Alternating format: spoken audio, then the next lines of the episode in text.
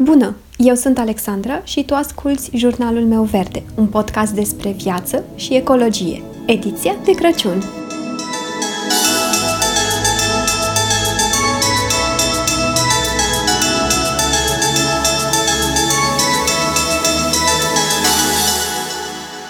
Am primit aseară pe Instagram o provocare din partea lui Tiberiu de la Ce mai citim, iar asta m-a inspirat pentru titlul acestui episod de Podmas.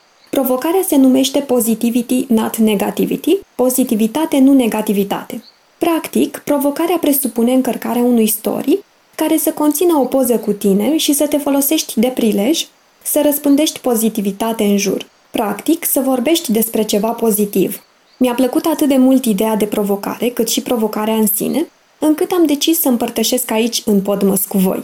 Așa că m-am gândit la două lucruri pe care aș vrea să le împărtășesc cu voi despre pozitivitate. Primul este un lucru pozitiv pe care vreau să vi-l fac cunoscut, iar al doilea este mai degrabă o discuție în jurul pozitivității.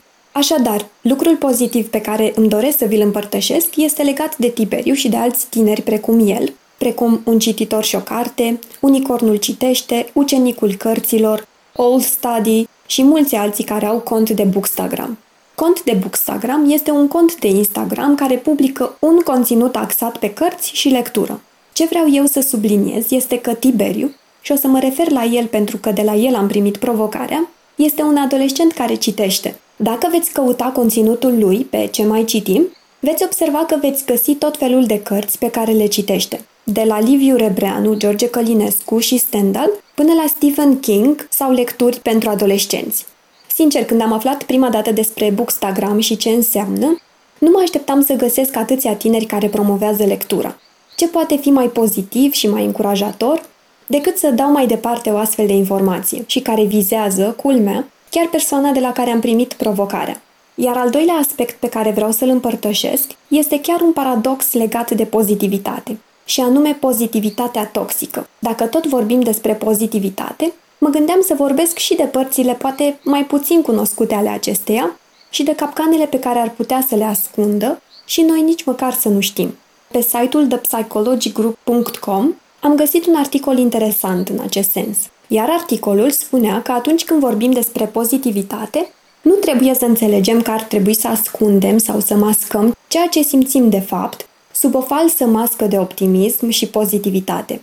Să avem grijă să nu cădem în capcana extremelor, pentru că, la fel ca orice lucru făcut în exces, atunci când pozitivitatea este utilizată pentru a acoperi sau a reduce la tăcere ceea ce noi experimentăm, ceea ce noi simțim, aceasta devine toxică. Prin interzicerea existenței anumitor sentimente, cădem într-o stare de negare și emoții reprimate. Adevărul este că suntem oameni până la urmă și trebuie să fim conștienți că putem fi uneori geloși, supărați, nervoși sau lacomi. Pretinzând să fim doar pozitivi, negăm validitatea unei experiențe umane autentice. Așadar, cel mai bine pentru noi ar fi să avem grijă să nu ne mascăm sau ascundem sentimentele adevărate față de noi înșine, să nu ne simțim vinovați pentru ceea ce simțim și să nu ne condamnăm pe noi sau pe ceilalți pentru alte sentimente care nu sunt pozitive. Este perfect normal să nu ne simțim ok din când în când. Toate emoțiile pe care le simțim și prin care trecem sunt valide și nu ar trebui să le reprimăm. Toate acestea fac parte din viața noastră și cel mai bine este să le acceptăm, chiar dacă suntem tentați să ignorăm aceste sentimente și să ne prefacem că suntem puternici și nu avem vulnerabilități. Mai mult decât atât, exprimarea sentimentelor și nevoilor noastre către ceilalți ne poate ajuta de fapt să ne îmbunătățim relația cu cei dragi și în același timp ne poate ajuta să ne simțim mai bine în legătură cu experiențele noastre.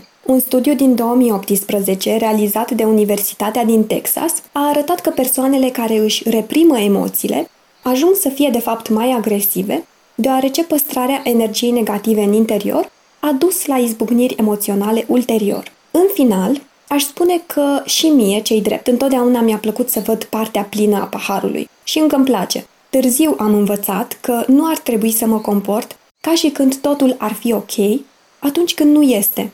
Este important să avem grijă de noi și să admitem că este normal să nu fie totul roz și perfect mereu. Mai ales că, așa cum ziceam și în episodul de Podmăs numărul 10, Luna decembrie poate fi o lună foarte încărcată pentru majoritatea dintre noi și nici nu contează din ce motive. Așa că mesajul de pozitivitate pe care vreau eu să-l transmit este acesta. E ok să nu te simți ok. Ne auzim mâine! Îți mulțumesc dacă m-ai ascultat până aici și sper să mă asculți și următoarea dată.